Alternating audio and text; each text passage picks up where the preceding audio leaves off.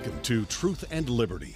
Thank you for joining our daily live call in broadcast where trusted leaders bring biblical insights to the issues and you can call in and get your questions answered in real time. According to the Bible, it's the truth you know that sets you free. So call in today to get answers, information, and resources to help you stand for truth and effect godly change in our nation and the world. And now, here's your host for today's broadcast, Duane Sheriff. Hello, everyone. Welcome to the Truth and Liberty broadcast. And I'm excited about being back. I've been out for a couple of weeks. I've got one of my good friends with me, a pastor friend that is so knowledgeable on our history and what's going on in our country. I can't wait to get into into uh, our message today. I want to encourage you to take the phone number down. This is a call in show, and we would love to hear from you. Uh, the number is 719 619 2341. 719 619 2341. And I promise you, you're going to want to call in. You're going to have questions. I know kind of where we're going today, and, and I've got a lot of questions, and I know I'm not going to get all my questions even answered today. Before we go to my guest, Pastor Bill Ledbetter, I've got a few announcements. We've got a Truth and Liberty conference uh, coming up in Atlanta on November the 9th through the 11th. That's November the 9th through the 11th. Uh, Andrew Wommack will be there and Greg Fritz. And you can, you can register at awmi.net. And that's November the 9th through the 11th. It's at the Gas South Convention Center there in Atlanta. You don't want to miss these conferences. Uh, they are absolutely amazing, and I know you'll be blessed with the speakers. We also have the Heart of Christmas performance coming up, and these performances are over the top. I've been to, I think I've been to all of them. I need to check with my wife. She she has the better memory, but these performances are just over the top. And the Heart of Christmas, I know I've been to it a couple of times. It's December the eighth through the tenth, right there on the Charis Bible College um, and in that's in Woodland Park, Colorado. And you can register for that too at awmi.net. Uh, the Heart of Christmas. It is powerful, and you will be blessed. I've taken my grandkids uh, a couple at a time, so I've been to a few of those. And again, you will enjoy that. That's December the 8th through the 10th, three performances 7 p.m. on Friday night, 2 p.m. on Saturday, and 3 p.m. on Sunday. And you need to register. Uh, you get assigned seats for these performances. And I know that'll be a blessing to you. I want to encourage you to visit truthandliberty.net. Truthandliberty.net. One of the things that is encouraging me is the conservative media that's emerging to override all of this foolishness in our media. And you need a, a source. And Truth and Liberty has a 24 hour feed, news feed. It's updated every 15 minutes and it's from conservative resources. And I know it'll be a blessing to you. It is packed. If I hadn't had Pastor Bill on, I would have went through the news uh, in this broadcast because a lot's happening. We're seeing movement both ways. The powers of darkness are threatened and and are emerging, but the the light of the gospel is absolutely having an impact, and you and I want to be a, a part of that. You can also go to truthandliberty.net, and all of our episodes are archived. And if there's something that really blesses you or or helps you, you can you can share it with family and friends. So those are some of the announcements that we need to make. Again, I've got my good friend Pastor Bill Ledbetter, and we have the privilege, or I should say, I have the privilege of pastoring in the same town with this brother, and he's been such a blessing. He's the pastor of Fairview Baptist Church right there in Durant, Oklahoma. He has a lot of ministry outreaches. Uh, the Master's Heart Ministry is a ministry he has uh, to the prisons. And Jesus specifically told us to go into the prisons. And so that's a powerful thing that he's doing. Um, he is the founder of Lighthouse America. And those are some of the things we're going to talk about today. Lighthouse America. Uh, his email address, and you're going to want to contact him after you hear him, is lighthouseamerica.com. Lighthouseamerica.com. So some of the things we don't get to, you'll be able to go there for information. Um, he he does a lot of conferences, and I admire him for that on biblical truth, uh, while endeavoring to preserve and reclaim America's Christian and constitutional heritage. All of his conferences have a biblical worldview, and I appreciate that. He knows more, maybe not uh, more than and David Barton, our beloved brother, but he's no. been highly influenced by him and Bill Federer, one of, um, I believe, the leading historians we have alive today. So he does a lot on civil government. And, brothers and sisters, we need a biblical perspective of politics and government, and Pastor Bill offers that. Um, so many things. He's been the chaplain of the week uh, in our Oklahoma uh, House of Representatives and and and uh, Senate. Uh, he's the chaplain, and I praise God for this. And every every community uh, needs to be engaged in our police and our police department. And he's the chaplain of our Durant Police Department, and I'm very grateful personally for that. His wife Sharon and he have two children and five grandchildren, and actually the five grandchildren. That's all you need to know. That's the most important thing in his life. And so, Pastor Bill, I am so honored to have you. Thank you for coming on. Thank you, Brother Pastor. It's my joy to be here and thank you for your ministry. I praise God for your ministry. And I'm very thankful for the opportunity to be with you today and talk about the Lord, the Bible, and this beautiful gift we call America. Amen. Yeah. Amen. Well, again, the phone number, we're going to jump right into some things that Pastor Bill has on his heart uh, that are highly uh, interesting to me, and I know they will be to you. The phone number to call in is 719 619 2341. And after we share in our first segment, we'll start taking your calls. So, Pastor Bill, tell us a little bit about what God has put on your heart, and, and I, I really believe giving you revelation about our country and about where the country is and, and where God wants to take us back to. Uh, so, just take off, brother. All right, brother. I sure thank you. And thank you, everybody, for joining us today. We're glad that you tuned in. And I want to speak to you today on the subject of when the state becomes God. It just sort of pursue some things down that line. And my message comes from a number of scriptures in the Bible. If we could have that first slide here today, guys. And, and um, it comes from Psalm 33 12 from Daniel chapters 1 through 6, Matthew chapter 7, uh, 24 through 27, and James 3, uh, 13 through 18 is where this message comes from. It's important to know that because what I want to speak to you about is those principles that come from the Bible, God's holy word. And um, there should be a slide there that shows a beautiful mountain. It's the Grand Tetons uh, uh, National Park there our good friend, former Congressman Bob McEwen, who's also the executive director of the Council for National Policy, he's fond of saying that America is a spiritual ideal because you can migrate legally. You can migrate legally to America. You can uh, learn the language. You can study and learn our laws and the principles by which we operate. You can, over time, uh, get ready to say your pledge and take your test, and then become an American and go open a business tonight. Amen. And that is a spiritual ideal. That's why it's such a beautiful country, is people can come here and find liberty and justice and the opportunity to pursue their, their God-given vision and using their God-given talents. And that's why I like to say that America is the greatest nation ever built. And if I could have that next slide, guys, it just shows New York City right there. Isn't that a beautiful picture? Yeah, the Statue of Liberty, the Freedom Tower. Yeah. America is the greatest nation ever built.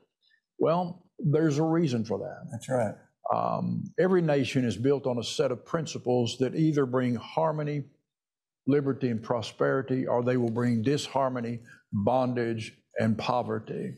Well, I want to share with you, everybody, for a moment, some of the principles this nation is built on. I want to begin by showing you a picture of the uh, Freedom Tower. Um, there, the Freedom Tower is the tower that replaced the uh, World Trade Centers when they were knocked down. And um, isn't that a beautiful, beautiful tower? Did you know that thing has 73 elevators in it? Wow. And those elevators that go from the, the lobby to the observation deck, I think there's five or six of them. They can go a thousand, two, about 1,260 feet in less than 60 seconds. They travel at just over 23 miles per hour, take you to the observation deck so you can see all of New York City. And well, that Freedom Tower is built exactly 1,776 feet tall to the top of the spire. And that's to commemorate the year that we declared our independence as a nation, the year 1776. And, that's important to understand because when we declared our independence, the framers wrote something called the Declaration of Independence. And I want to share something with you that I was never taught in school, and most people don't know until they learn it even now. But, but everyone listen to this. The, the entire Declaration of Independence, each tenet came from a sermon preached by the pastors in the colonial era. Alice Baldwin, uh, she's the author of The History of the New England Clergy, written in 1928. She said every tenet of the Declaration of Independence comes from a sermon preached by the pastors in the colonial era. Alice was the first dean of the woman's school at Duke University.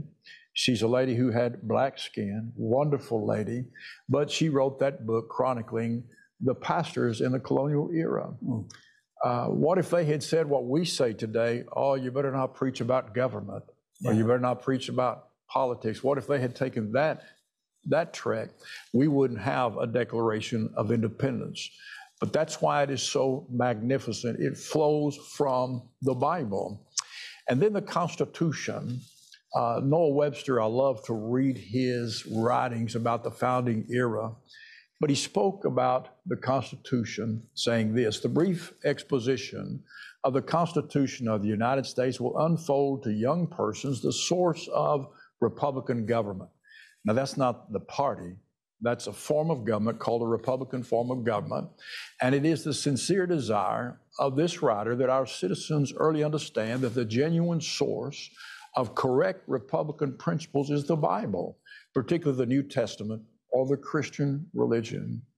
And friends, listen, I wasn't taught this in school. Most of you were not taught this in school, but it's true. That comes from a book called History of the United States, uh, 1832. It's in the preface on page one, and I have the book. Every precept of the Constitution uh, comes from the Bible. And that's why it works. It is a wonderful, incredible foundational piece for us to, to govern from. And then, thirdly, and this is also incredible, the framers who are uh, coming from a, a, fresh and horrible experience of untenable tyranny uh, under the King of England and in England, they were running away from that, found this beautiful land under God's providence. When they developed our form of government, which is called a, a republic, and by the way, not a democracy, but a republic. Amen. And I'll talk, we'll talk about that maybe here in a minute. I but uh, so. um, they were looking for a way to protect the, the citizens from any form of government that could exert a tyrannical power over them. They were looking for a separation of powers, if you will. Well, the centerpiece of our constitutional republic is the separation of powers. And their inspiration for that comes from two verses in the Bible.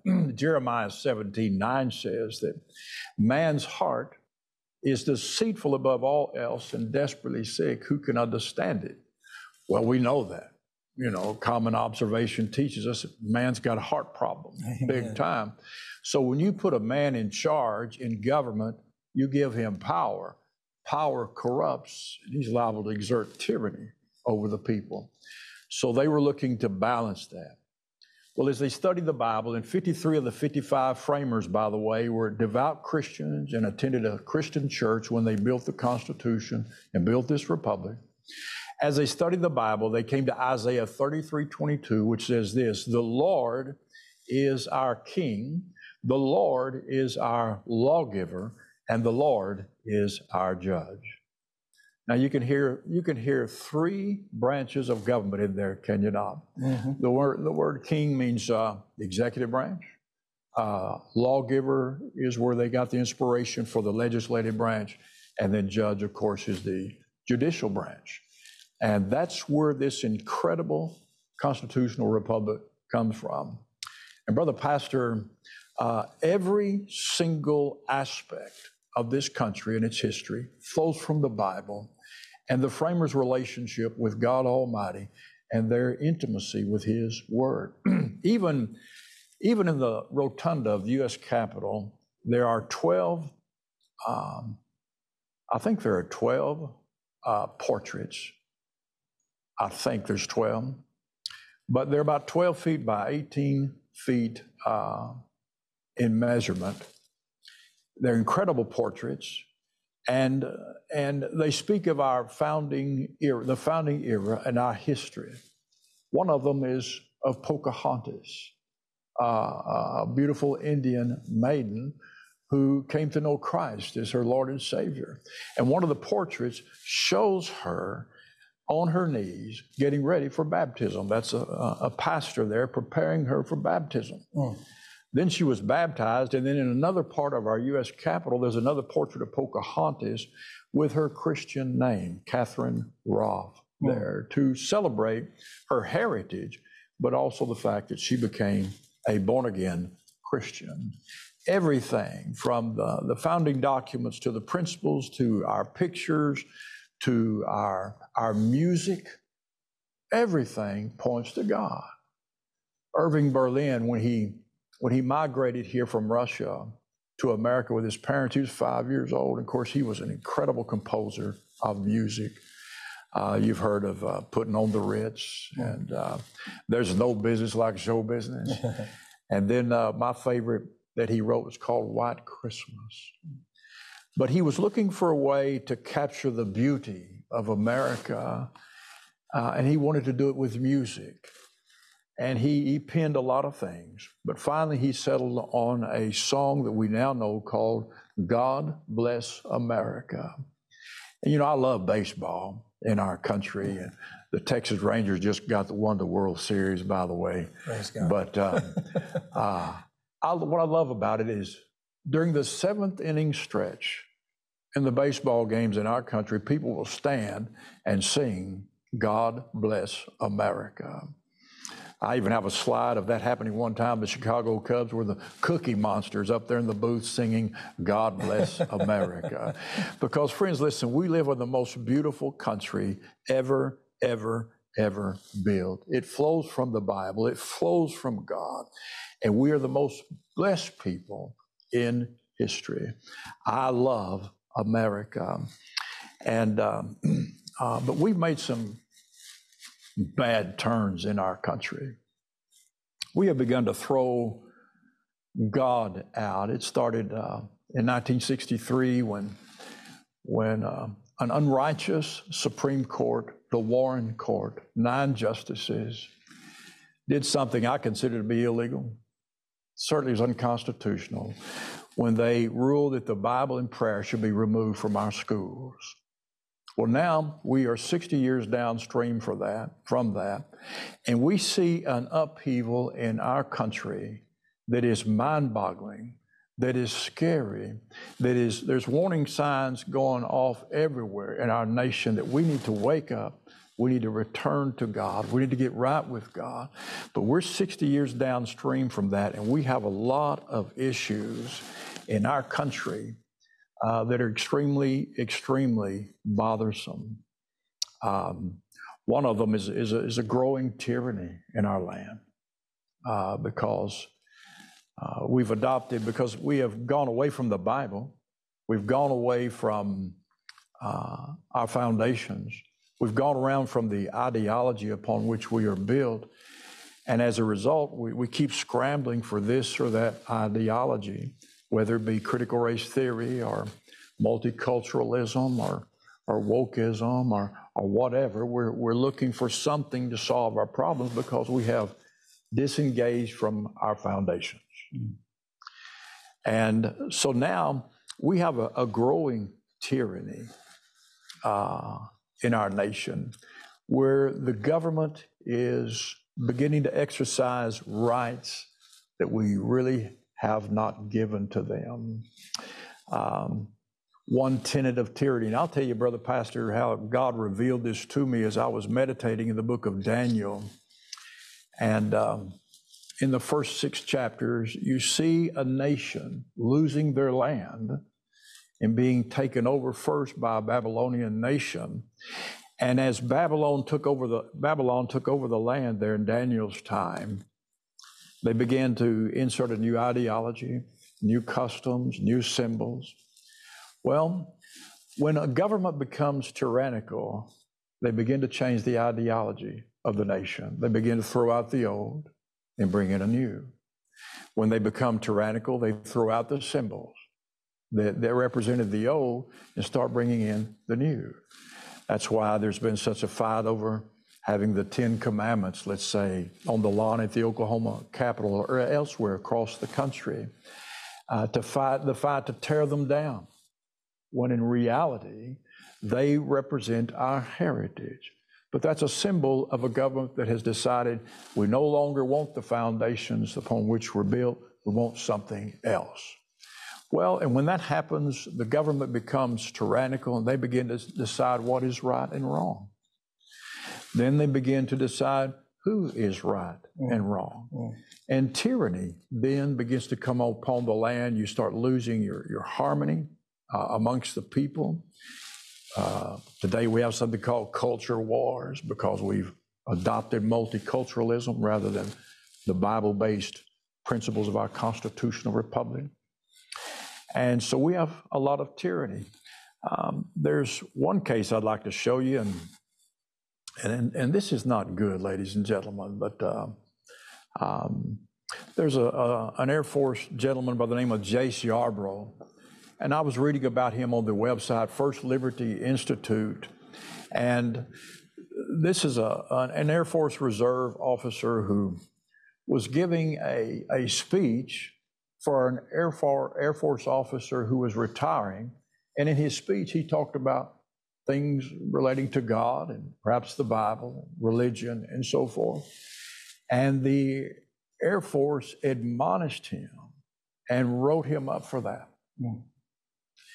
And if it's okay, I'd like to show a, a provocative uh, side of this in that you, you can't talk about religion or the Bible or something if you're an officer but I want to show you what they say we can do. There's a picture there about Nellis Air Force Base I'd like to put up. It's a little bit provocative. This occurred in 2021 where they had officers and people on the base uh, dressed in drag. These are a couple of drag queens. Now, listen, Mr. Yarbrough can't talk about God mm. or the Bible or prayer at a, at a retirement ceremony for another officer without being admonished. But yet we allow this to happen on our Air Force bases. And this is a sign of decay. And let me say clearly, everybody, that we love people who are trapped in lifestyles that are, are unhealthy, lifestyles that are sinful, that are unbiblical. We love people. Absolutely. Big time. We have the answer. The answer for me when I was trapped in a bad lifestyle was Jesus Christ. Amen. And he's the answer for all of us. And I came to Jesus and he set me free from, I mean, I, I make lots of bad people look good, as bad as I was. but Jesus set me free. He, he, he turned me around, turned yeah. my life around. Well, we love you and Jesus will set you free. But let me say something, beloved. Having drag queens and all of that on an Air Force base is not military readiness. That's right. If we go into a battle of that kind of decay, we're not praying, but we're parading those kinds of things before God.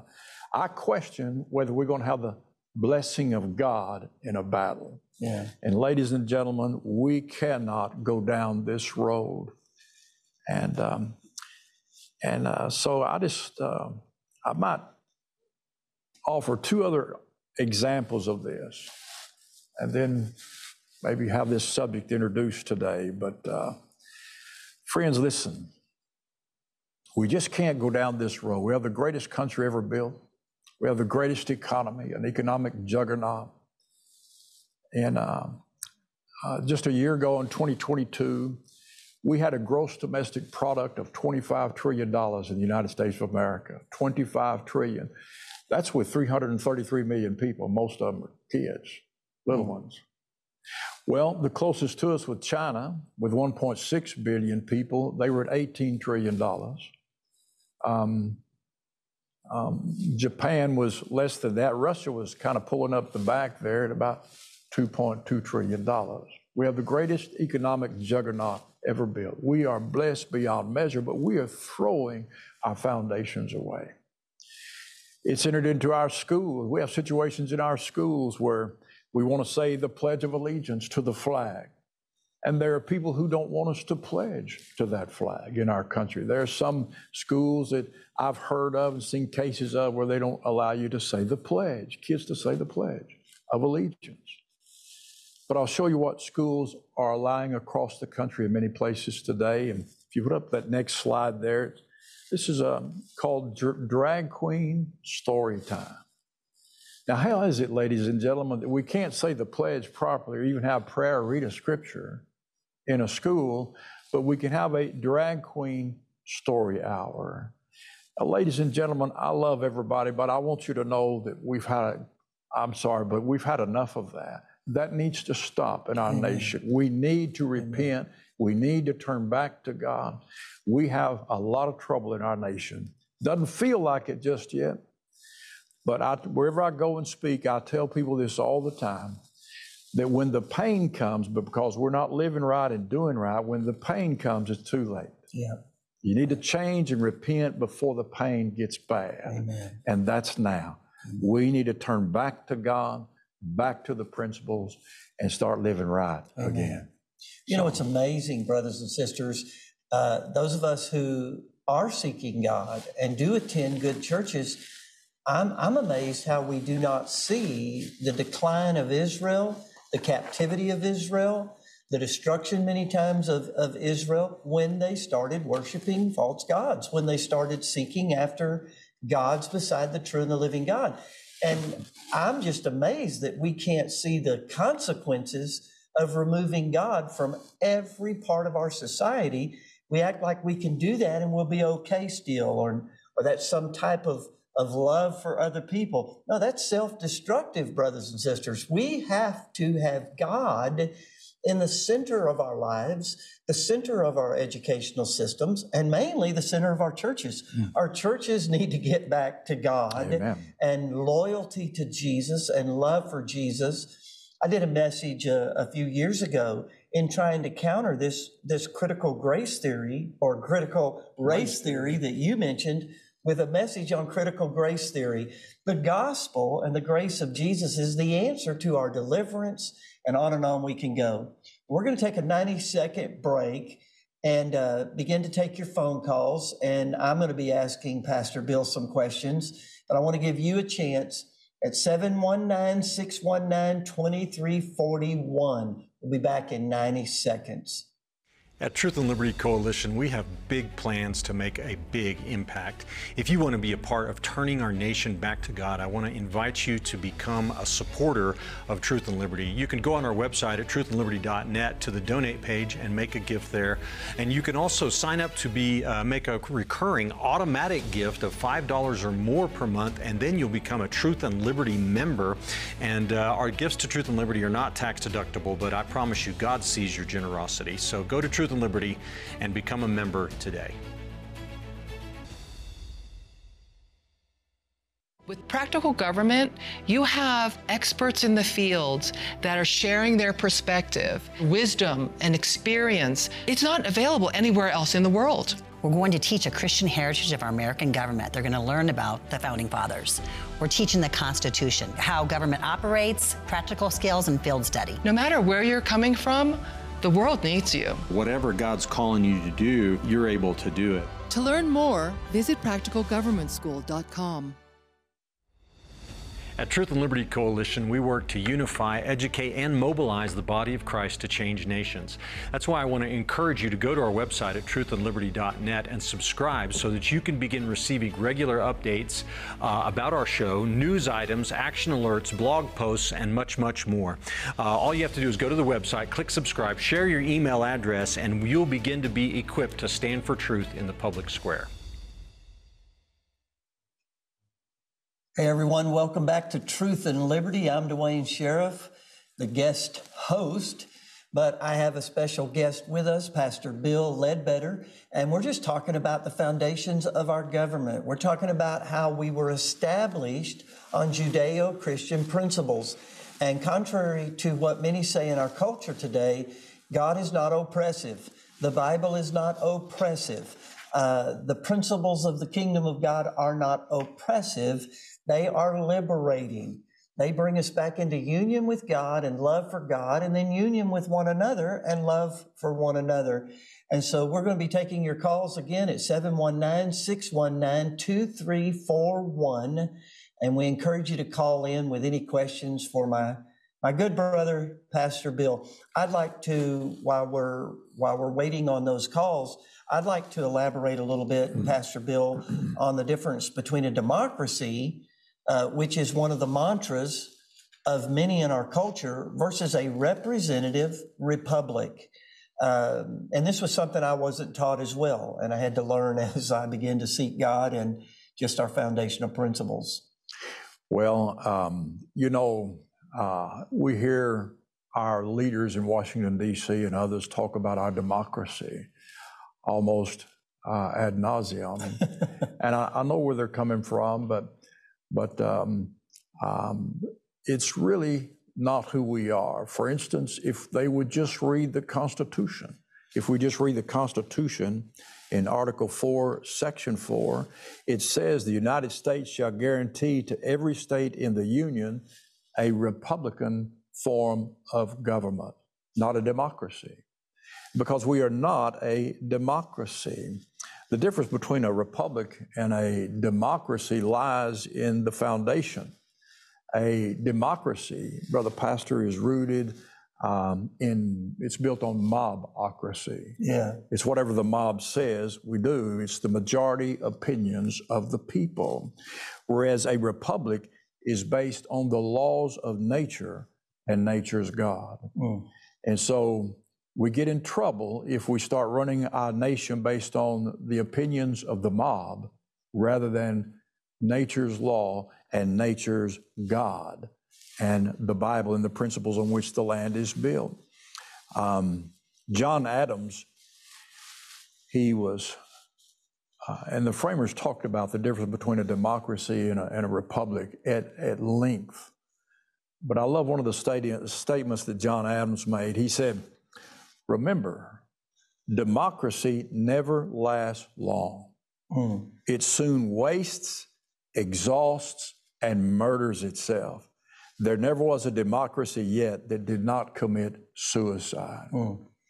And the reason they do is because they begin to fight, Mm-hmm. they lose their harmony, uh, they uh, accumulate massive, massive, untenable amounts of debt. And, and, and the reason that that happens is, is that um, um, when the people realize they can vote themselves a piece of the treasury by voting a particular candidate into office who promises all these things for you. I'm going to give you this and give you that and give you this and give you that. When the people discover that they can vote themselves a piece of the treasury, then the only way to satisfy that is you can't live within your means. You got to borrow money Yeah. to, to keep your promises. And so the debt goes up and up and up and up uh, until you have an untenable debt. For instance, uh, I was reading a book not long ago by former U.S. Representative and Senator Jim DeMint, a wonderful Christian man, uh, lives by the Bible, and the book's called Socialism. And he said, he said, uh, um, uh, he said the, the, the slide into socialism is based on something that he called earmarks. he said, he, he said, I'll, he, said he, he elaborated on it this way. He said, I had a bill one time that was going to be for about a million dollars to do some street work in a, a community in the state where I, that I represented. And so I was presenting this bill to my fellow representatives. And no one would vote for this bill until they earmarked it was something they needed in their community. So we added $10 million for this guy's project. That represented his project over there. Then we added $15 million for this project over here in another, another city. And he said, before too long, my $1 million bill had turned into $50 million. Wow. And he says, those earmarks, um, um, he said, that's what causes to slide into something called uh, socialism. Is there anything we can we can do about this? Because it, it, it becomes disheartening and discouraging that we send even good people up there and and aliens suck their brains out of their head, and before you know it, things are just getting worse. Uh, I know that we need to be better at selecting representatives that will represent us and Judeo Christian principles. But even in our government, I mean, I hate to just drop that question on you. Uh, we're, we're looking at $33 trillion of debt with no no restraints in sight. Mm. Uh, there's no will anymore. I mean, we're we're we're in in into six trillion dollars just under this most current president of debt. Uh, something has to be done. We it, it's unsustainable and, and we will collapse. And let me just say this no matter what answer he gives, uh, we have to be better prepared spiritually. There's a lot of things we can do to prepare for a collapse. Uh, and I know I hear a lot of people talking about being preppers, but we have to prepare spiritually for what's coming. We could actually see in our lifetime a collapse because of the financial the financial um, um, abuses that are going on. So I, I, should have asked you before I brought you on the air, but I mean, uh, I've had Josh Brecheen on, and he's he's sitting on the uh, the committee of Homeland Security and and and doing something and making some bills and proposals for uh, re- restraining this debt. Uh, we have our own state. Uh, Senator David Bullard that come out of your church. That's one of my favorite people of all time. So I know good people are emerging, but what's your answer to give us hope uh, on restraining this because it's unsustainable? Well, the uh, and just to add to that, for just uh, this is kind of interesting because I've been trying to understand what the interest accumulation is like on $33 trillion. So let me just show you. Watch this. Boom. Boom. Just in that amount of time, the interest on our debt went up $30,000. Boom, $30,000. That's how fast it accumulates on $33 trillion. In you debt. mean going up even on the interest payment? I mean, that's or? how fast your interest is going up. Okay. And accumulating. And so uh, it's, it's, it's, it's not sustainable. But what can we do about it? The first thing that needs to happen is our fellow American citizens need to understand this constitutional republic and the founding principles and the foundations on which this beautiful nation is built. James Madison said, Only a well instructed people may be permanently a free people. If we were to go out here and just interview people out here in this part of Texas, Oklahoma, you'd find one in a thousand, one in 5,000 that has any hint of the principles we're talking about here because they were not taught them. Uh, I saw a USA Today survey some time ago. It's been quite a while. And they discovered that only, um, only one in 1,000 Americans could name the five protections of the First Amendment from memory. Only one and 1,000 could name them. And that means we don't understand our nation. We don't know where we came from. We don't understand exactly what's happening because we were not taught that in school. Listen, when I was going to school in Lubbock, Texas, and I went to Texas. When I went to Texas Tech University, they were already teaching a form of socialism in their government classes. And uh, I didn't know too much about it, but I knew intuitively that what they were saying wasn't right, mm-hmm. even back then. Yeah. So our people not only do not understand where we came from, but they've been taught a form of government that is not based on the principles that this country is built upon. In fact, we've been taught something that is not a good foundation. that's called secularism, sensuality, and I'll talk more about that in a minute. But the first thing we got to do is teach our people. Then it helps to, um, if our people know what's happening, then you begin to require representatives who want to run for office, they have to be qualified. And the people can qualify them. Yeah. And we can elect people who understand these principles, like uh, uh, Congressman Josh Brecheen. He has studied these principles. I know him personally. Uh, I've knocked doors for him because he knows these principles. Congressman Kevin Hern does. Senator James Lankford is growing in these principles. He knows them. Um, and so, and, and Senator Markwayne Mullin is, is learning as we go. Um, they need to continue to learn and to follow the, the founding principles and the ideology the framers gave us that comes from the Bible. Uh, one of those Bible principles is that the borrower becomes the lender's slave. That's right. And we have borrowed ourselves crazy. Hmm. Well, so if the people know what their country's all about, then they require their elected representatives to understand it. And that's one way one peaceful way yes. that we can begin to turn the country back so, to the right direction. So uh, voting does matter. It does count. I know that, that we've had so much fraud and abuse that a lot of people get disheartened even in voting. What difference does it make? Why does it matter? Well, it really does matter. Uh, and it does make a difference.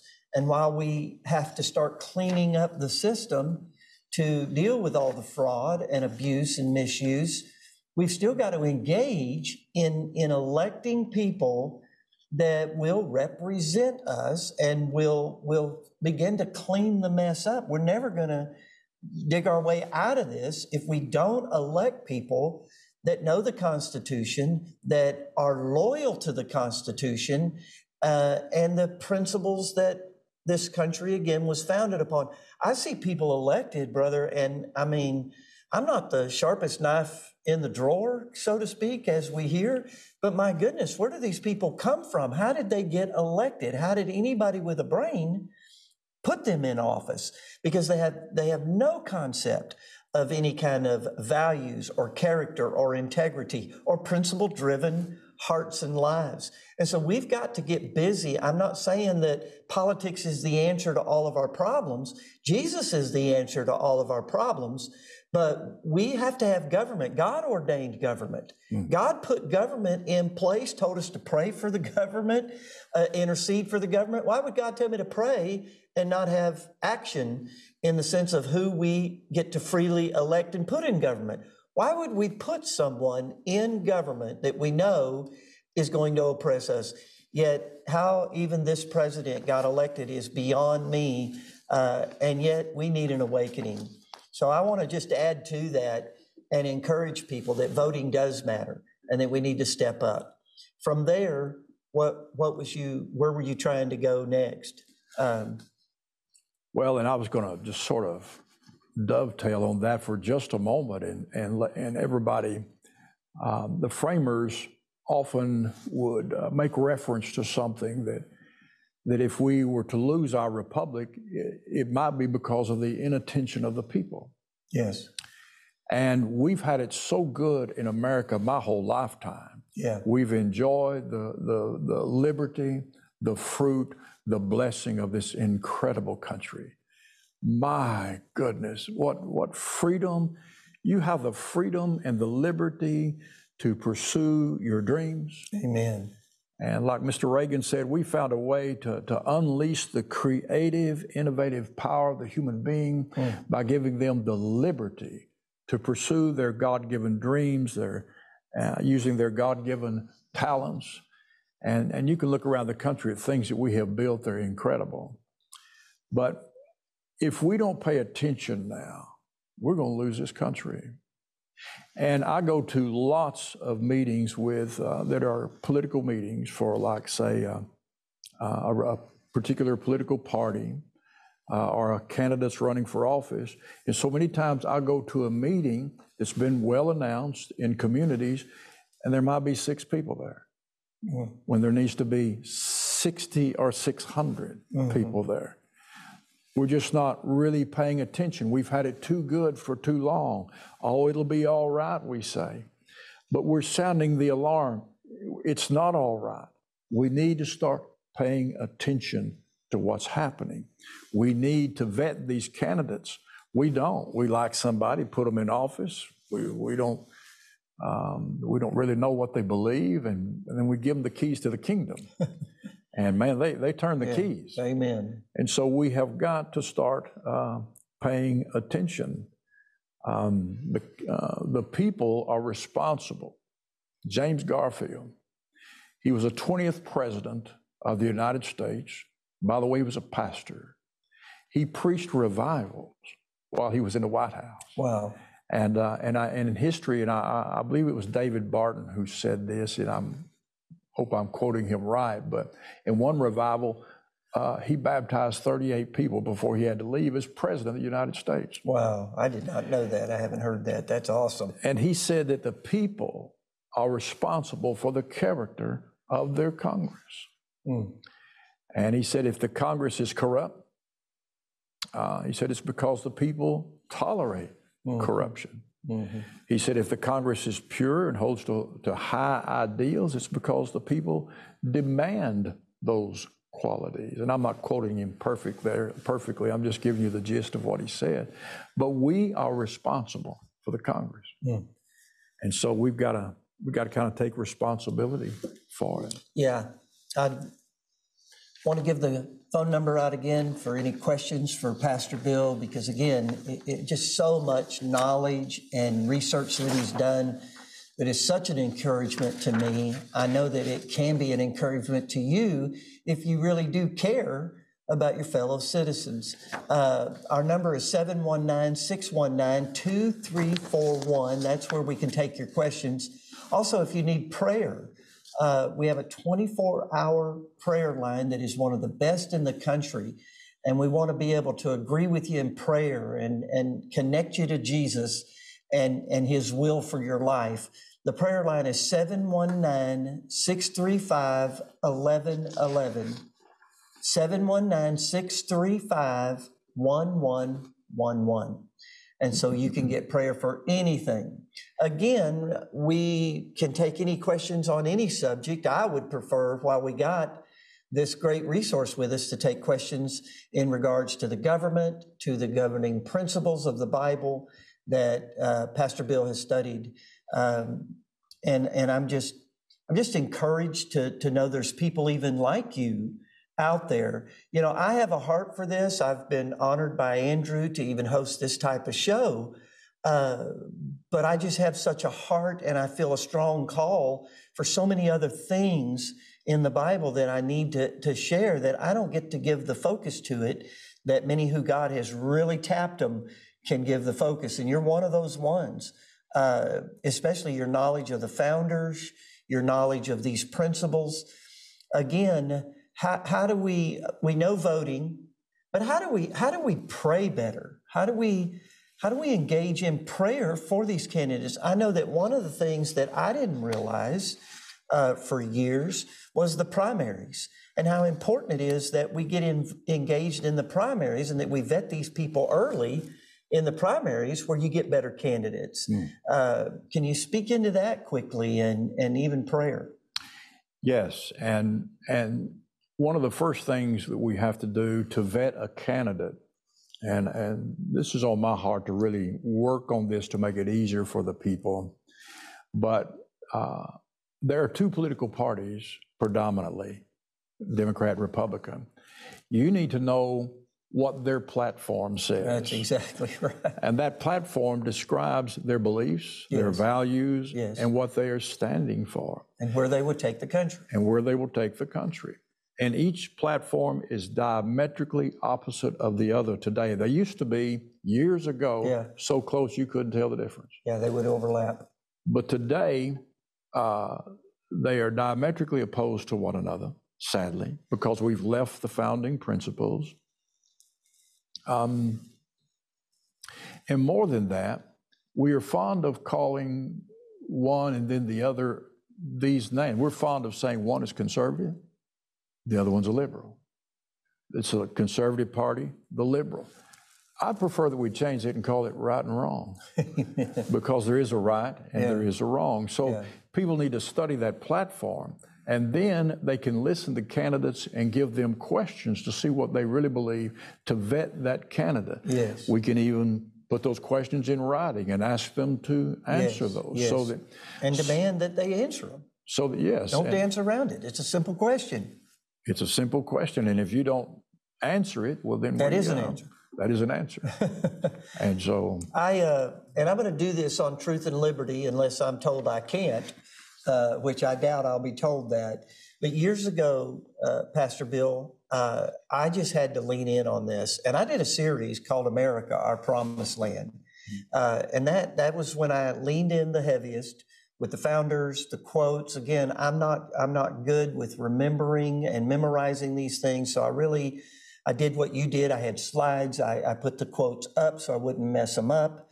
Uh, and then I put on the screen. I've got two in our Durant church. I've got three screens, but I've got the two far screens. And so I put the Democratic platform on this side and the Republican platform on this side. And, and I was shocked at both responses, both positive, but then the negative. Um, when we put the platform up, and I want to encourage pastors that are watching, pray about this. We're talking about prayer. I was going to segue into prayer because I prayed about this. Is this right or wrong for me to put these up? That I'm not putting up what the Republicans say about the Democrats. Uh, that's usually not not not pure. Uh, and I'm certainly not putting up what the Democrats say about the Republicans or what the media says about either. But this is what the Democrats say about the Democrats, and this is what the Republicans say about the Republicans. And I was just again amazed at how many people were voting Democrat that had no idea that platform. And when they saw that platform, that again, I'm not saying this about them, they're saying this about them. Here's what they believe, and put that up. It was like a, a great awakening for so many people that were voting Democrat. And then I found out, though, there were some people that had been Democrat for decades, their families, and the party is not the same party, nor is the Republican Party of our fathers, but they got mad that I exposed it. And I would think a Christian, someone sitting in a church, would want to know what do these people say they believe, whether they're going to follow through. On this side, on the Republican side, I felt like, well, these people are saying, here's what they'll do, and they usually don't come through. And that frustrates me. But these people are saying what they're going to do, and they do it. Uh, have you have you had any experiences down that line? Man, have I ever, brother pastor, and uh, I figured you uh, had. I hadn't asked you I mean, I feel what you felt in the pulpit that day, and I know you know what I felt in the pulpit when I did that same thing, and I want to share something about that because this is one of the great needs we have to turn the country, and that is the pulpit needs to come alive in this country and preach the Bible principles of civil government, and particularly those on which this nation is built, so our people can understand. We're, we're fond of saying today that our politics are in a mess. Well, you know why? We have removed the Bible from them. That's right. If you want to straighten something out, you've got to preach the truth to it. Yeah. Now, when I started this 33 years ago, and by the way, uh, uh, the way I started, I was in my second pastorate. I went to a, a fundraiser for a, a pregnancy center ministry called ABBA, All Babies Born Alive in Lindsay, Texas. And David Barton was the speaker that night. I'd never heard these principles. He spoke for a little over an hour, And then I didn't sleep for a week. God gripped me. Amen. And I was so enthralled, so enthused by these Bible principles. Wow. Yeah. The Bible just came alive more so in my mind. And, uh, and then God called me. I just began to learn and study. And it's because of Mr. Barton that I, I know anything. Amen. Uh, he's, He's a, he's a national treasure. He is a national. Uh, so I give uh, glory to God and credit to Him Amen. because I study to learn and be a disciple, if you, if you know what I mean. But so I began to preach about these principles in the church. And you start, fellow pastors, you start with conviction, but you start with groups. You don't just go into the pulpit the first day and let her rip. you have to uh, Yeah. maybe start with small groups in your, your church family and have some have a dinner and, and teach a principle and and let it work its way slowly through uh, the body of your church a little bit because it takes time for people to wake up to the truth that's the way we are That's so good. So and good. so if you start there and then you begin to move to the pulpit. And, and pastors listen to me. And if and those of you who belong to a church this is something you can share with your pastor but john wingate thornton he wrote a book called the pulpit of the american revolution. And he was talking about the great pastors in the colonial era. And by the way they were called the black robe regiment because they wore black robes when they went up into the pulpit with a, a white uh, preacher band. And um, I love that, the Black Robe Regiment. And uh, Dan Fisher's written a book about that. Others have spoken about that. Um, there was a student, a college student. He went to old Mr. John Adams, about 75 years old. He was retired now, already been president, uh, I believe. And the student said, Mr. Adams, how did we win a war with Great Britain that we arguably should have lost? Here was his answer Our pulpits thundered. yeah. Amen. Hallelujah. Amen. And so John Wingate Thornton talked about pastors preaching in the pulpit of the American Revolution. He said, The fathers of the Republic invoked God in their civil assemblies, called upon their chosen teachers of religion for counsel from the Bible, and recognized its precepts as the law of their public conduct. The fathers did not divorce politics and religion, but they denounced the separation as ungodly.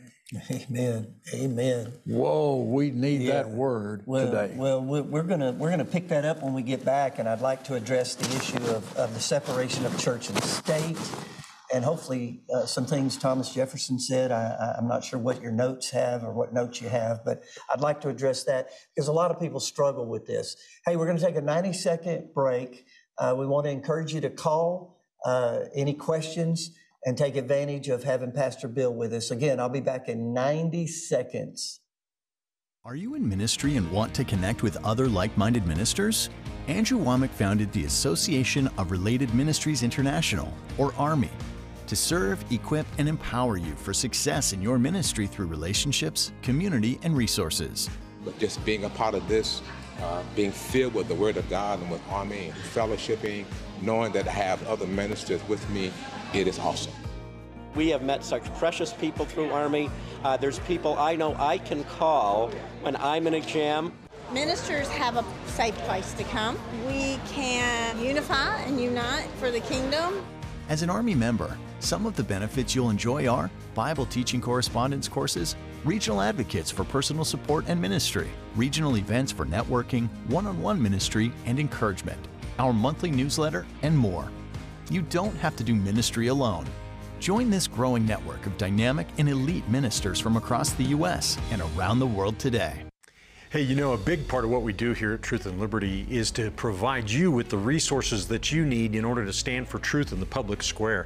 So I want to remind everybody to go to our website and check out our resources page at truthandliberty.net slash resources, where you can find material that discusses just about every issue we're facing today in our culture.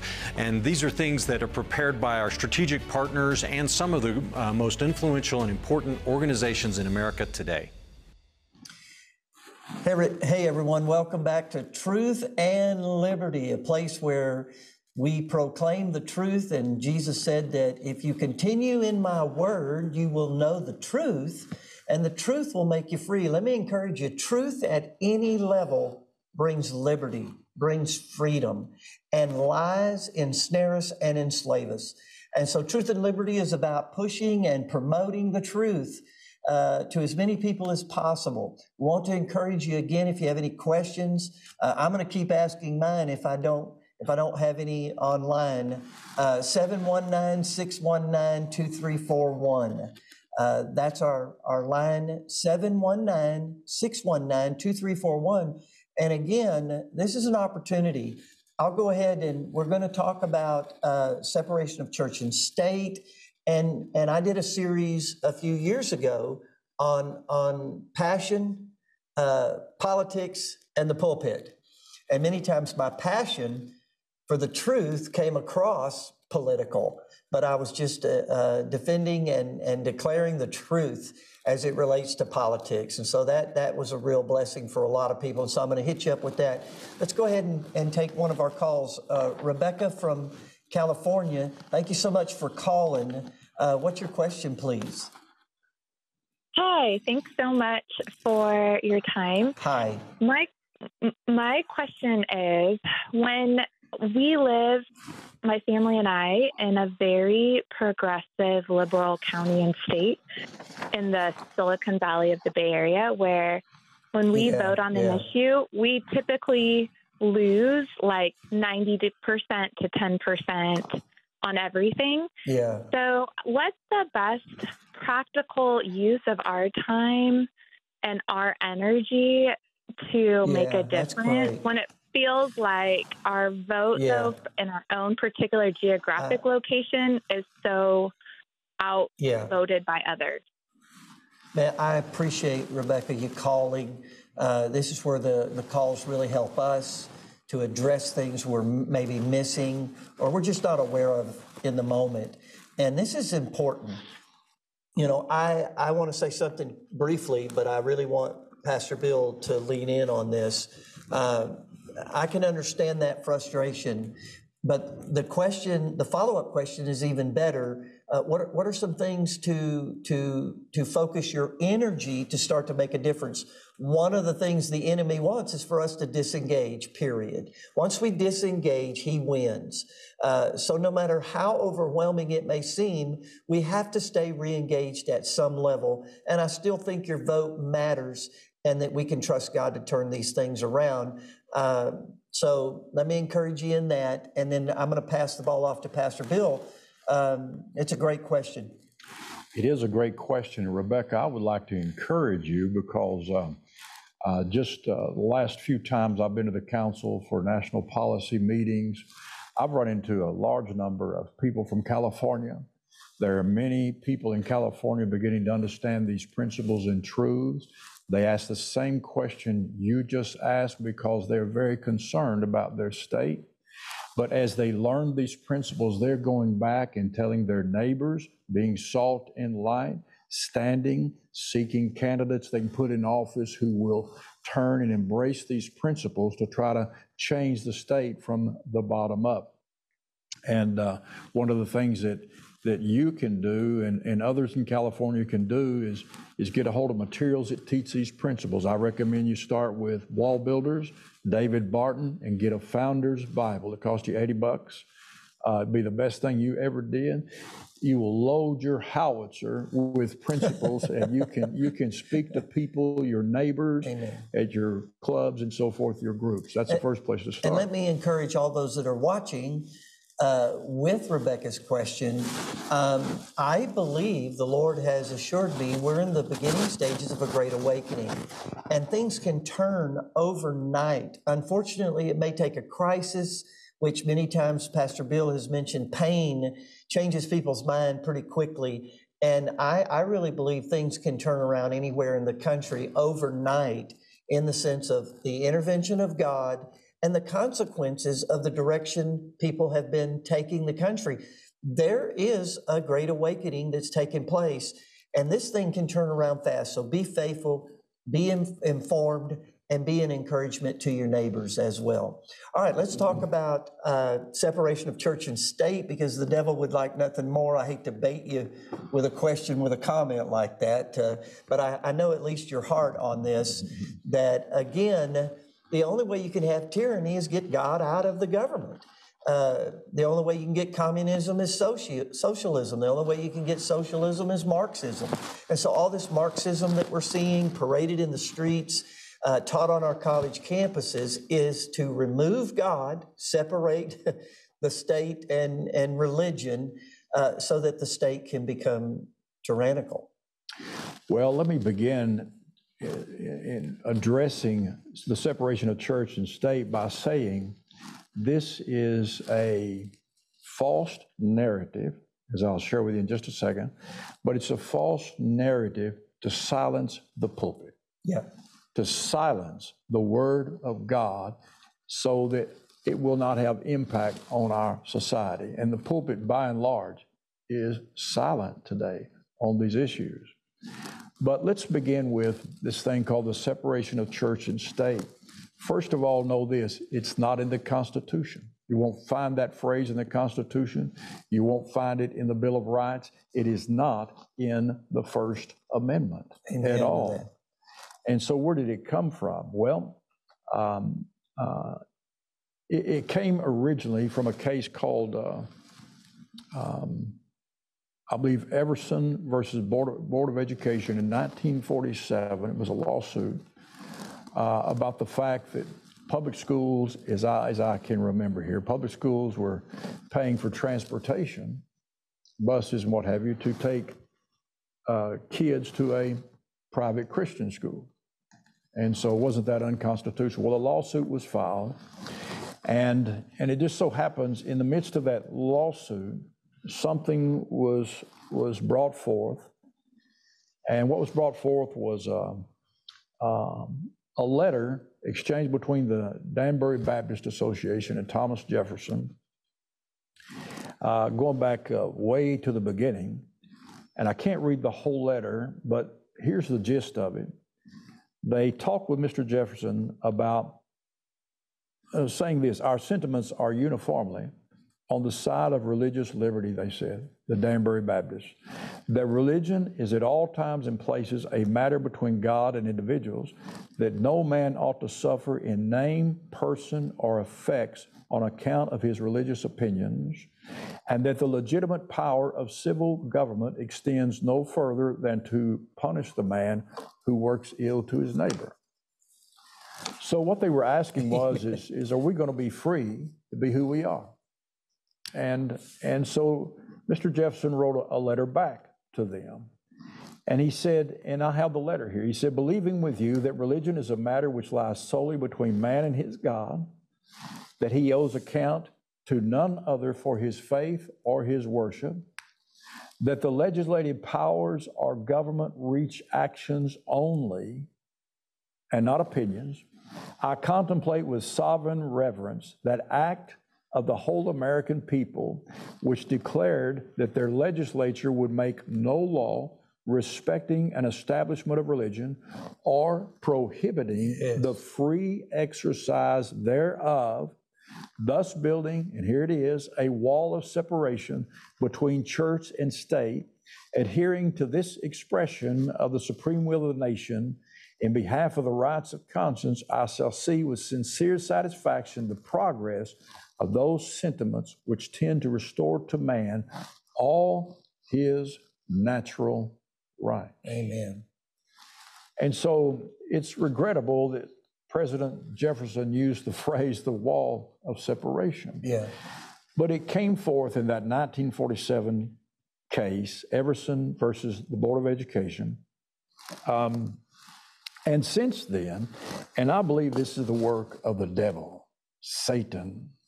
But since then, this phrase has come out and it's being used as a crowbar to throw God out of every area of our society. Amen. Um, um, uh, people are right now attacking our state school superintendent in Oklahoma because he righteously protected a lady who was being persecuted This lady's on the school board uh, of the Tulsa School Board, Tulsa, Oklahoma. And during a uh, commencement exercise, she prayed for the kids in the name of Jesus. It was an 18 second prayer. Wow. Her name is E'Lena Ashley. And it's a beautiful prayer. She's praying for God's will to be shown to those kids, for them to walk in God's will, to be blessed by God. She was loving on those kids in prayer, 18 seconds. And they chastened her. The school superintendent chastened her. They rebuked her. In fact, they warned her, as I understand it, that if she did it again, she'd be suspended. Wow. And she's on the school board there. Amazing. And, and so they use this, uh, this, uh, this wrong phrase as a crowbar to throw God and Yeah. everything that we're built upon out of our society. Yeah. Want to go to another phone call, but I'd like to ask our director to uh, be prepared to put up the First Amendment. I want to um, have Pastor Bill look at those five principles because he brought out one point about the freedom of religion that I'd like to, to see him elaborate on in the audience to see. And so we'll go there when we get back from this next call. But let's go to Adele. Uh, you're a Truth and Liberty member from Mississippi. Thank you so much for supporting Truth and Liberty. We're seeing a profound effect, and we believe God's going to, to use Truth and Liberty to reach more people. So thank you for calling, Adele. And what is your question, please? Uh, hi, Pastor Duane. Hi, Pastor Bill. Hi. Um, my Hi. question it was two part, but Mr. Um, your your phone guy Caleb, so sweet. He he worded it. Is, Amen. Is it God's will when a person doesn't win? I I I kind of helped a guy campaign that was running against somebody that I wanted to win, and I mean the new guy. I didn't want the incumbent to win. I wanted the new guy to win because I don't like the Absolutely. incumbent. And the guy's the guy's a a Christian, but he's of a certain denomination. And he said, "Well, if it's God's will, I'll win." And I didn't really swallow that too good. Yeah. And then, yeah. then my second part of my question is about a class that probably Pastor Bill knows about that um, got David Barton in it, and I just don't know if y'all are aware of that class. It's called Biblical Citizenship in America Today, and it's put on by Rick Green and Patriot Academy. And I learned about it two years ago, and it changed my life. It taught me That's about awesome. exactly what Pastor Bill's talking about today. Amen. Well, we'll elaborate on that, Adele. Thanks for bringing it to our attention. And uh, Pastor Bill can say something briefly. We're, we're running out of time, but uh, to recommend people to those kind of those kind of things. But I can't wait to hear Pastor Bill's answer on this uh, because there might be some theological issues that come into play. But uh, how would you answer when someone gets into office and we know that that is not God's will? How, how do you deal with that? Well, you start by teaching the citizenry the principles upon which the nation is built. What most people, very few people know this, but our republic is a representative form of government. They know that, but they don't know that it comes from Exodus 18 21. Yeah. And if you'll study Exodus 18 21, you'll find four qualities in a candidate that you're to vote for. Yeah. That if you vote for somebody and put them in office, they need to adhere to and demonstrate and model these four qualities. Well, if you a, send a, a voter out to vote for somebody and the voter doesn't know the principles, they don't know the candidate, the candidate doesn't know the principles, well, you, you can't get things but going except that which is wrong. You put the wrong people in office. So, God is sovereign. Um, he is providential. Uh, but part of his providential being is something called concurrence. He is in total control of the heavens and the earth, completely as Almighty God. But concurrently, he allows the will of man to flow upon this earth to a degree. And yes, God does providentially put people in office, as I can attest to with Senator David Bullard or Congressman Josh Brecheen, where we had prayed and worked and prayed and worked and taught the people, and the people understood, and so they voted them into office.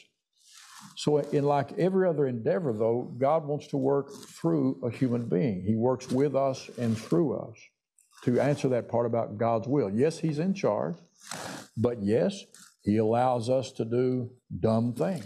And, and, this is why there's a day of accountability. If everything was God and just sovereignly God, good and bad, then there would be no day of accountability on our end. We will face God and give an account for every idle word even spoken and every deed done in the flesh because He's delegated authority to us. In the Lord's Prayer, this was my first uh, transition in understanding how come so many things are happening in the earth that you know intuitively? That's not God's will. That's not God's best. But how does that happen? Jesus even taught us to pray, Our Father which art in heaven, hallowed be thy name. Thy kingdom come, thy will be done in earth as it is in heaven. Why would Jesus uh, uh command us to pray God's will to be done in the earth if God's will is just automatically being done in the earth? So we play a partnership role with God. I like to say it, Pastor Bill, uh, and you said it beautifully, much more articulately than I can. But I, am just a country boy for sure. But I, I like to think of it as God is sovereign, capital S, in control in the sense of He's working all things together for His good, and His ultimate plan for man will be accomplished. But He has delegated unto us little sovereign. We're a little sovereign under God's authority created in his image and in his likeness. So that's why our votes do count. That's why our prayers count. That's why us doing the right thing makes a difference in God's will and plan in the earth. So there's a lot of people. I wish I could think of the scripture in Hosea. Uh, God talked about some of the kings that, that Israel put in that were not of him. And while on one hand we read God exalts one and, and brings one down, capital S sovereign, there's a lot of things God allows in the earth that we'll give an account for because He delegated it to us. Mm-hmm. So let's do the right thing. Let's vet our our leaders and that Exodus, make sure you go to Exodus. It's men that fear God, hate covetousness, beautiful things outlined for those to put in authority. Let's go to the phone quickly uh, with our remaining time. I'm, I'm just shocked that we didn't have 100 calls uh, because I still want to ask 50 more questions to this, this, this, this treasure. Um, let's, let's go to Frank from Missouri. Thank you so much for calling, Frank. Uh, appreciate you calling, my brother. Uh, what's your question for our, our yeah, beloved pastor today? I, I appreciate I appreciate holding and and it's a little bit funny. I got so many questions. Really, they're Bible questions, but I only get one. okay. Protocol, appreciate it, Frank. Are, you know what you just got done teaching, uh, Pastor Duane, about sovereignty of a sovereign God. I guarantee you that the woke does, would, would is totally diametrically opposed to what you just got done saying. But uh, that's not uh, uh, that's just my statement. And the other one is uh, Zephaniah three and nine that a pure lip uh, that God, you can't even cuss in uh, in Hebrew. I'm sticking with the Hebrew language. but my question is. well, I appreciate it. glory to God. All the glory to Jesus. Amen. Uh, my question is. I got too many of them, Lord. The, uh, the, and, and, you know, it's it's a learning process. I've learned from these brothers, you know, and I can't even I can't even mention the name of the brothers that I've learned from. Andrew Wommack and David Barton and y'all. Anyways, uh, my question is: Are the three uh, uh, branches of government uh, in? Do we find the three branches of the United States government in our Bible? Absolutely, and that was one of the things early in the broadcast. I was so thankful uh, that that Pastor Bill went to because Isaiah 33, 22 gives us the three branches of government. And let me just say this to you, Frank, and, and our beloved audience, uh, that when we talk about our government originally being established on Judeo-Christian principles, we literally are talking about every part of our government. And we've gotten so far from that. Again, I want to go to the First Amendment here before we run out of time, but I'll let Bill lean in on that again. But Isaiah 33, verse 22, is the reference where we have the three branches of government. And again, he did a good job with Jeremiah 17, I think it's 9, where man's heart is not good. That's one of the problems in our culture. We've got people preaching, I don't mean even from the pulpit, but that have the mindset that everybody's good. I hear people all the time talk about everyone's children of God. Well, Jesus didn't say everyone were children of God. Every one of us came from God, but not all of us are children are children of, of God. Jesus talked about people that they were children of their father, the devil. Man is not good without God. There is none righteous, no, not one. None of us, myself and Pastor Bill included, are good without God. All the good in our lives we can sing from the rooftops is Jesus Christ, our hope of all glory in our hearts. And so, man who is not good, man who is rebellious to God, once he gets authority, he becomes abusive, uh, a despot, uh, a dictator. And, and that's what we're seeing happen as we remove God. And by the way, the separation of church and state, we got so much. I can't believe we're running out of time. Uh, but I wanted to throw this by you. I look at the the First Amendment, and if they have that, I want to throw that up. I look at the First Amendment of and the and the Constitution. Period. It protects us from the government, not the government from us. That's right. The founders never intended to separate. Again, looking at I need to let you talk, but looking at Isaiah 33 and all the other things that are rooted, our our Bill of Rights, every one of them are rooted in natural law and the God of natural law. That they are rights that come from God, not man. Uh, and and I'm about to preach, and, and, and uh, please jump in. Well, it's the beauty of our constitutional republic and the incredible Bible-based, prayed-up wisdom of the framers that they came to Isaiah 33, 22, recognizing Jeremiah 17, 9, that man's heart is sick, desperately sick, and, and who can understand it? So they were looking for a form of government to submit us to a document and a principle rather than a human being. Yeah. That's why in our constitutional republic, we are not submitted to a king. We are submitted to a document called the U.S. Constitution. Government of laws. That's it. Not It's me. of the people, by the people, and for the people. Uh, He's going to say it again. Uh, guys, do we have that First Amendment that we can put up on the screen? Uh, you don't hear what you just said. And when you look at things today, thank you guys, uh, you don't hear of the people, by the people, for the people. It's, it's of Biden today. Yeah. He, he's, he's overriding the Supreme Court uh, decisions. He's overriding the judicial if it if it violates the woke movement, and he's just he's just becoming right in front of our eyes a, a true dictator. And because of people's philosophies and anti-Bible, anti-God, anti-Christ spirit, uh, people are following this guy, and we're headed down a path of total um, um, dictatorships.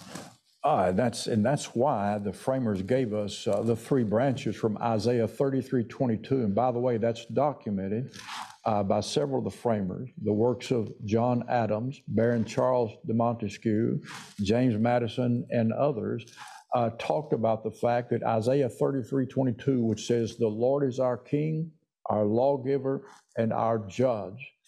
That's where they acquired the inspiration to develop three branches of government, a separation of powers, with the idea being if one branch, like the executive with Mr. Biden, is out of control, then the other branch, the legislative branch, the Congress would correct him. Yes. And then ultimately the judicial branch, although the judicial branch was meant to be the weakest of the three. Absolutely. So that you. and it's become the most powerful. That's right. Everything's backwards. Uh, everything is literally backwards right now, and that that accountability was to put a check on man's wicked heart That's right. that would oppress us and and manipulate the masses. Uh, so we've got to return to constitutional um, republic and elect people that don't just say they believe in the Constitution and can't tell you anything that's in it, but really believe in it. I, I apologize, guys. Put that back up for me on the First Amendment. I want to go over those five things before we run out of time. Uh, and I know you can quote it by by memory. but I, I want to see it on the screen, and I want our viewers to see the First Amendment and how it it enumerates these liberties that come from God, and and the one that we we have abused the most. Uh, would you would you comment on that for me? Yes, I mean Congress shall make no law respect, respecting an establishment of religion or prohibiting the free exercise thereof. Now, before he goes on, I hate to interrupt, uh, but notice uh, prohibiting. The government cannot prohibit. Think about that. The government cannot prohibit the free exercise of my religious they, rights. They can't make me use different pronouns uh, than what the Bible uses, and and that is outside of male and female. They can't, they can't through business now persecute, prosecute, and I believe one day execute people who will not comply to things that are contrary to our conscience, contrary to our faith. Um, my faith in God tells me specifically God created two genders, male and female. Mm. And Jesus in Mark chapter 10 specifically said this is the reason God made us male and female, not 107 different, different uh, uh, genders is for marriage. That's right. And so there's no such thing as marriage outside of male and female, and you can't impose that. The government, law, passing laws, cannot infringe, infringe upon my religious freedom to exercise sexual purity. And that's what we're seeing. I'm sorry, man. I'm just getting excited now and we're running out of time. Jump in. Uh, finish it. Put it back up for me, guys. I interrupted. Uh, we probably should have started with that. You got me all fired up here, Pastor well, Bill. Uh, all right. So we've got the the they cannot pass a law uh, infringing upon or prohibiting our religious rights. There's the the freedom of the press. You can't have a free society without the freedom of the press. And look at how the government has hijacked the press and the and the social media are current modern public formats. Yeah. That we used to have dialogue and debate in the center of the town, uh, in public forum. Now the social media is our is our new public platforms, and look at how the government is infringing. Uh, quickly comment, and then I want to get this last call if possible. Well, big time. They are infringing. I get censored on social media pretty regularly. I imagine. Cut I know off I because do. they don't like what we are teaching and preaching. But it says the First Amendment says, uh, or abridging the freedom of speech, or the press, or the right of the people peaceably to assemble. Freedom and, of speech.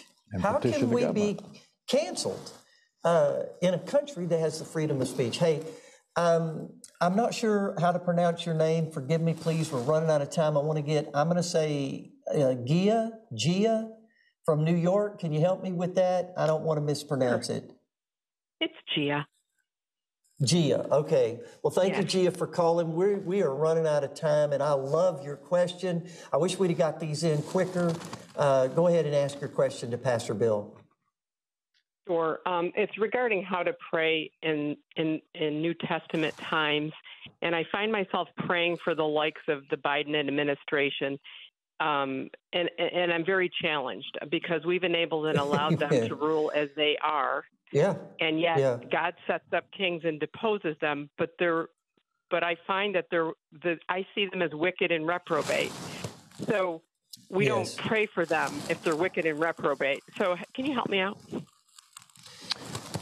Please jump in. We're running out of time. so I was just going to say, uh, the way I pray for Mr. Biden is I'm praying for him to come to know Christ as his Lord and Savior, his family, all of them. And, and I, I pray for blessing in his life long term, but I'm asking God to remove him.